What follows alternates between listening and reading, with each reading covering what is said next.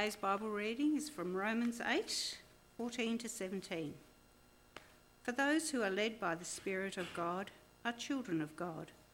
The Spirit you received does not make you slaves, so that you live in fear again.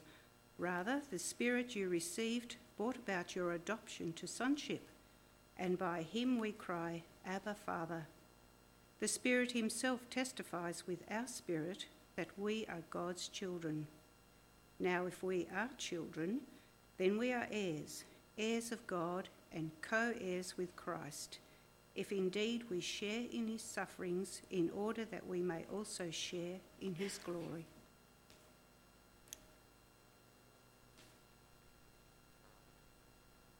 I think the place to start this morning is really with... Um, with an apology from my end to Mark and the music team. I think I've miscommunicated that our theme today is not dealing with uh, worry within prayer. Um, it's something else, uh, which means it's really great because it means you can lead the service next week and it'll be perfect because that's next week's theme. So so you're on next week. Uh, yeah, my apology for that. I, I don't know how, how I uh, managed that. But here's where we're at. We're in a series on prayer. Uh, we have dealt in the first two weeks with sort of the introduction to what is prayer uh, around eyes wide open. Then we la- the last two weeks we looked at um, ears wide open, listening to God in prayer. What does that look like?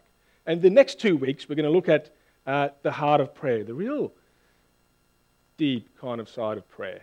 And, and, and the first thing that we're going to look at today, I won't tell you yet because otherwise I, I'll stuff up my introduction.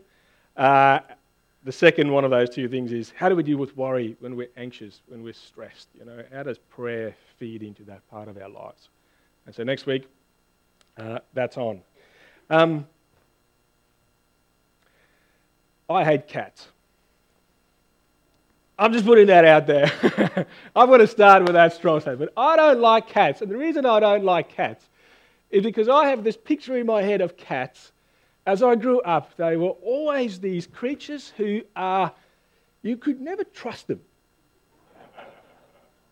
You just couldn't. Compared to dogs, you could, you know, a dog would, they're friendly, they like you, you can pat them, you can, you know, they're, they're great. Cats, you never really knew. And so I had this picture in my head of cats as these untrustworthy, can't trust them, you know, dodgy creatures. I, you know, there's there were cats and mozzies. I, they're the two creatures I didn't really know what, what to do with in life. Why they? Why were they created? The cat owners are going to. Well, this is where this is leading to. I that was my my my my, my picture of cats until until recently. My in-laws, some of you know this story. We said we wanted a pet, and they said, "Oh, take our cat, he is lovely." You know, you never go with that statement. That's never never something that gives you confidence. But in the end, I yielded. I said, okay, the kids need a pet. I'm stingy. I don't want to spend money. This is a free solution. It's great. You know, you don't really have to look after a cat. It's all good. You sort of... So I took this cat, and you know what? You've, some of you have met Ming Ming, our cat. He is the nicest, almost the nicest animal I've ever met. I don't know why. This cat is friendly. The kids do with him whatever they like, and he just goes with it. They carry him. There he's in baskets. He's here. He's there. Um, yes, you know, it, to me, was a brilliant illustration of often when it comes to what we think of something or someone, there's a picture in our heads that we go by. I had a picture in my head about cats, and that kind of was for me who cats were, what cats were like. And until that was challenged in this new cat, you know, uh, it would have always been the same. Now, I'm going to read a quote to you this morning, flicking from cats now to, to God. Big jump. Um, A W Tozer writes this, he says, "What comes to your mind when we think about God is the most important thing about us. Were we able to extract from any person a complete answer to the question, what comes into your mind when you think about God, we might predict with certainty the spiritual future of that person. Think about how powerful that statement is. What comes to you into your mind when you think about God? We can predict, he says, with certainty the spiritual future of that person. This morning I want to work with that picture a little bit. I want to give us two points. I'll, I'll go about this quickly. Two points about what, what God wants the picture that should come into our minds to look like when we think about him. I want to tell you why that's important, and maybe a little bit how we can change that, like my picture of cats were changed. Okay, there's two things that I want to tell you this morning that God wants you to have in your mind when you think about, about him. Here's the first.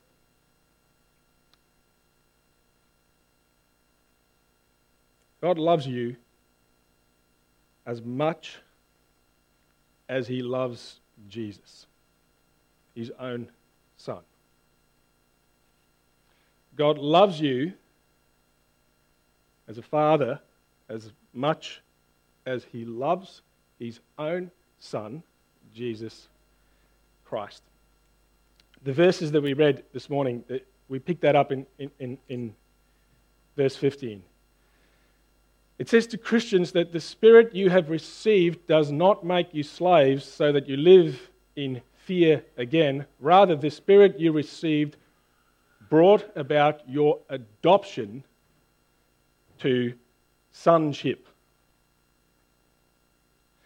I don't know what comes to mind when you think about adoption, but for us, often that term is somewhat negative. You could go, Harry Potter comes to mind, you know. This is sometimes what we think about when it comes to adoption. He's, he's the adopted, not so much loved child. There's a difference between the adopted child and the real children. There's, there's a superiority that the real children have and the adoption, adopted children do not have. Uh, firstly, that was never true, I should point out, in the ancient world, in, in the time when these words were written. Adoption in the ancient world was, was full, complete. I, I, if you want to go with movies, don't think Harry Potter, think, think Gladiator. For those of you who can recall Gladiator, we just watched it the other night again. I don't know why, but it was it was awesome.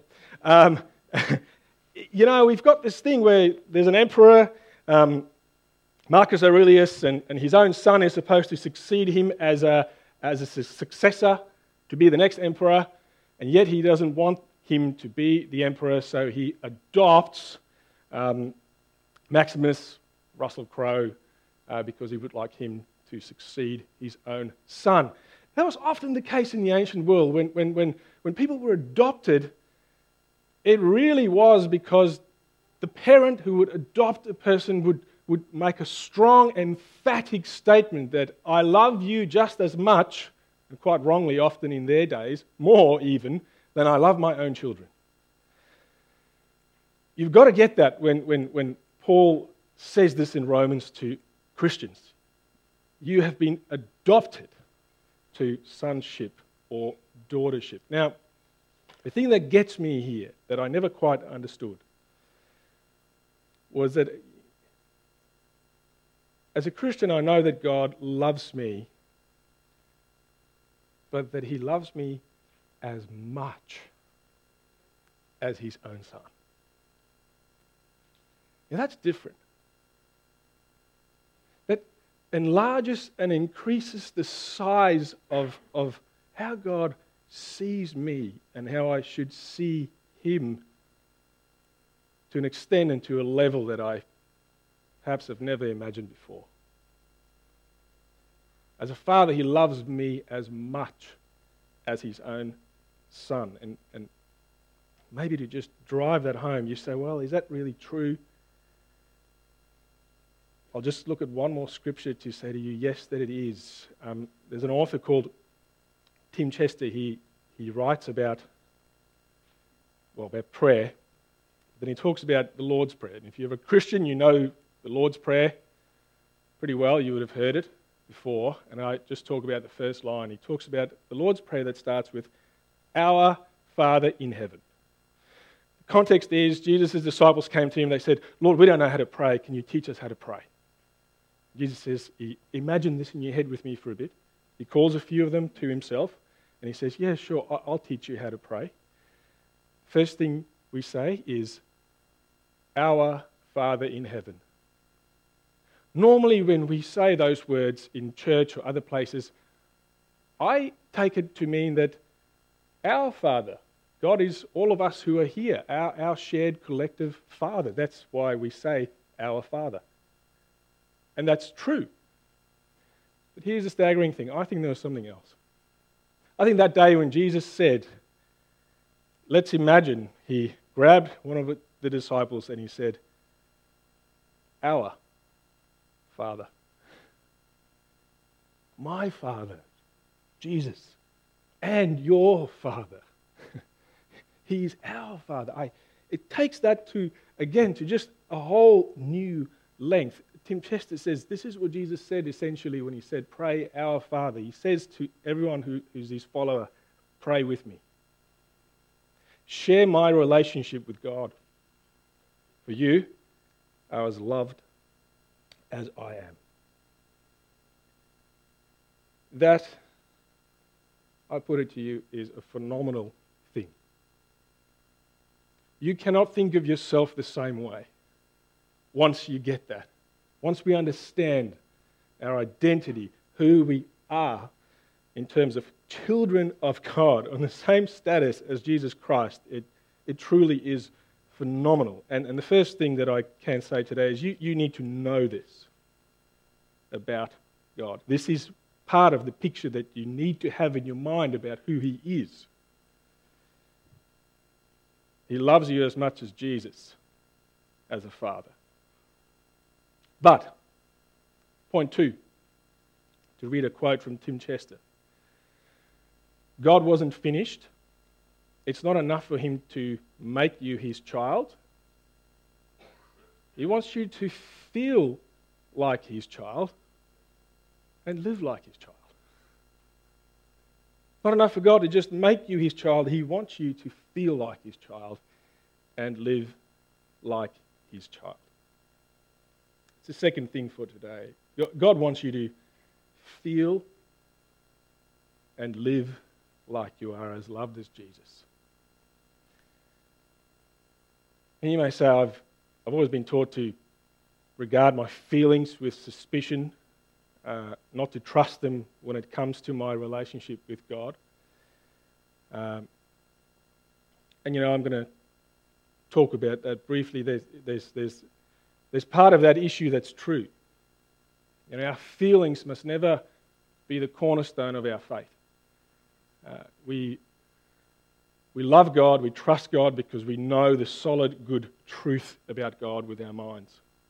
However, once we grasp that truth, it's inevitable that our feelings will follow, that our experience will follow.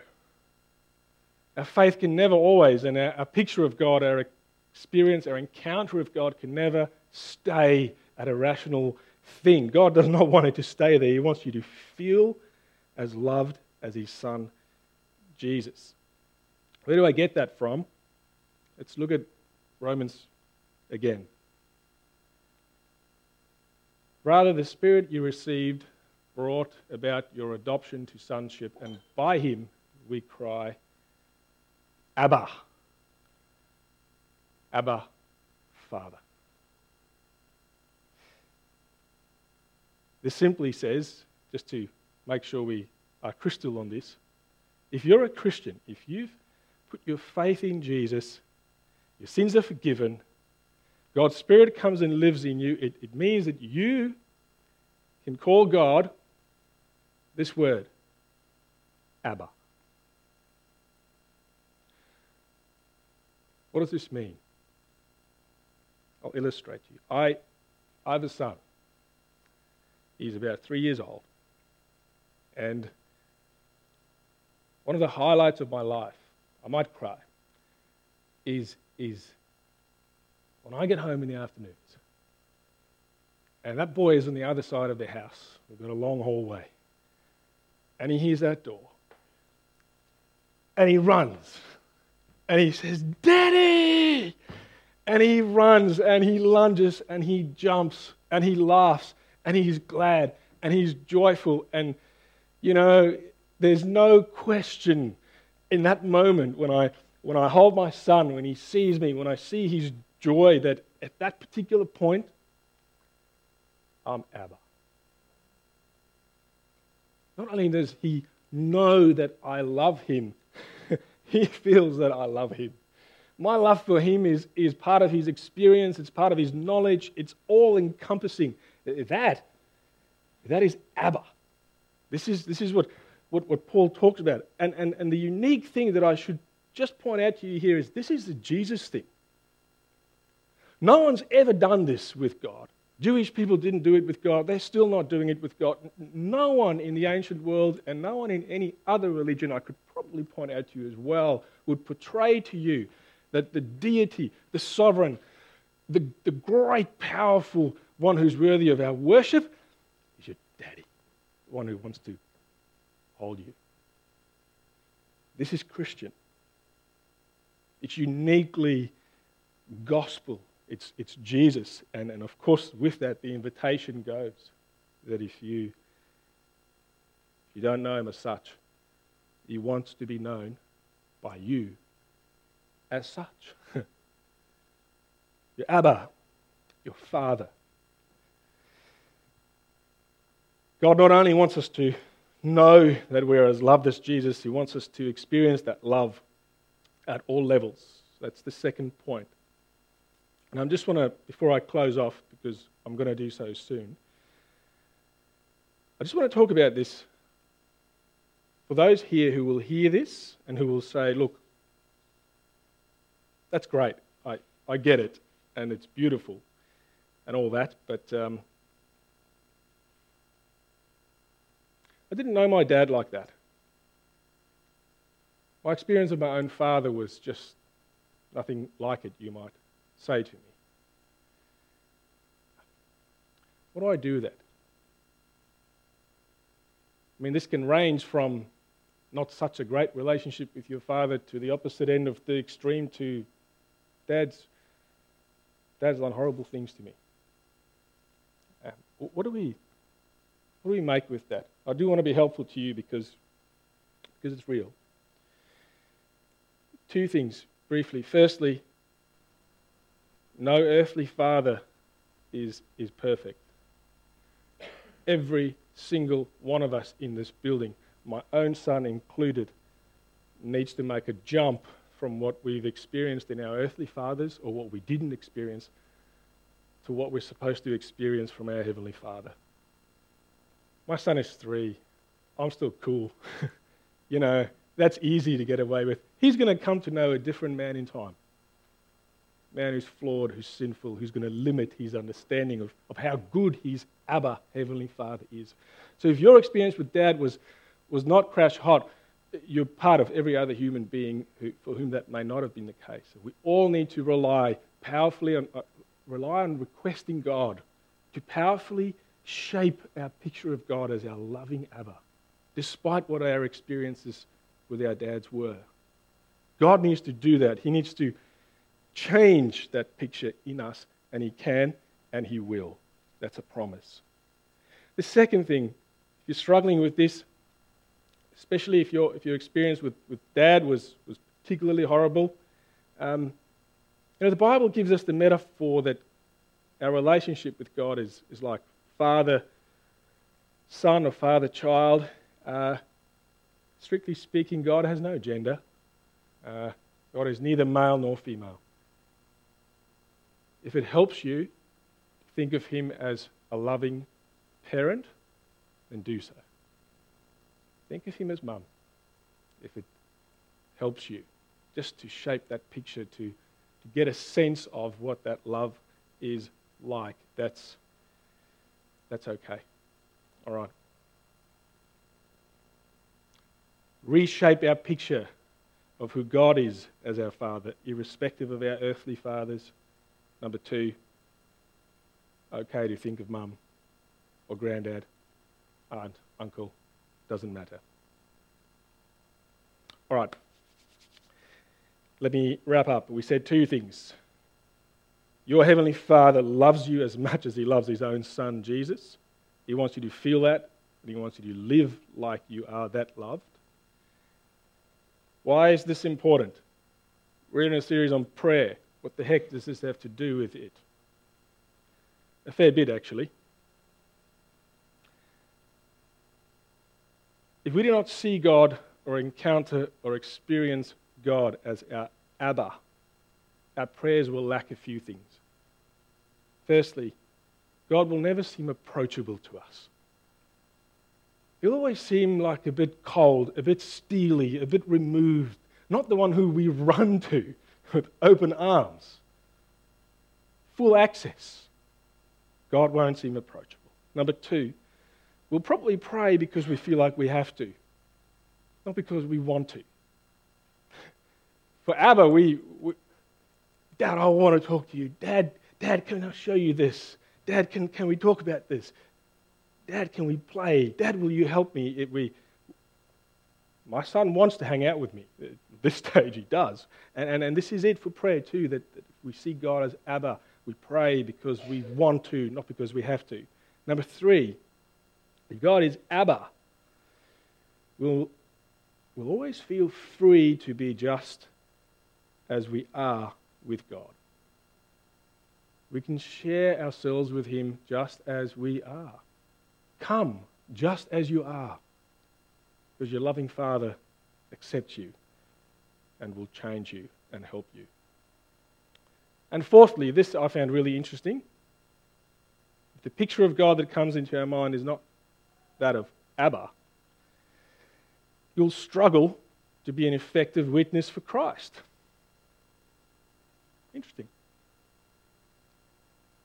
It's very hard to invite other people into a relationship with someone who you don't experience or know as a loving Father. When you do, it becomes easy. It becomes a desire.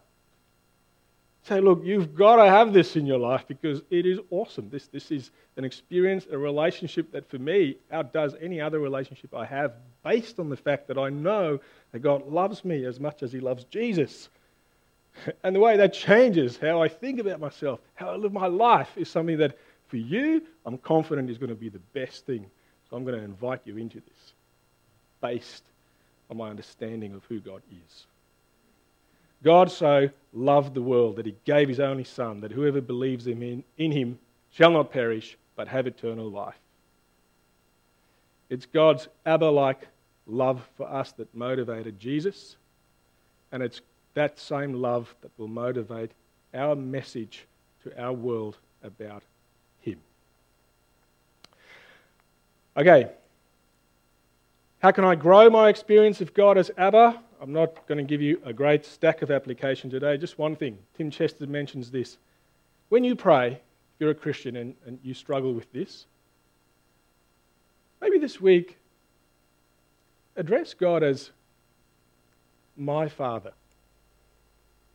A small change. Do it. Just see how that changes your own experience of him. My Father. You're my Father. If you're brave enough, and if, you, if you're not too hung up about the uh, the details of it, try calling him Dad. It's helpful to you, my Dad. And just see how that goes. If, if another metaphor is better for you, go with that. I'm not making that as a theological statement because it's it's not. But if it's helpful, practically, maybe just do it for a little while. And see if that picture that you have in your mind of God may shift from perhaps what it is to, to what God wants it to be as a loving Abba, a father, a dad. Okay, now I'm going to finish. I'm going to finish with a story that I read in a book. And I'm not going to explain it. I'm just going to read it and pray. A priest named Edward Farrell, who lived in the U S, once visited his uncle Seamus, who lived in Ireland, for his eightieth birthday. Early on the morning of the great day, Edward and his uncle went for a long walk on the shores of Lake Killarney. As the sun crept up, and warmed the earth. Suddenly, Uncle Seamus stood still, gazed into the morning light for almost twenty minutes, and he said nothing. Then, unexpectedly, Uncle Seamus began to skip along the shores of Lake Killarney, his face radiant with a smile from ear to ear.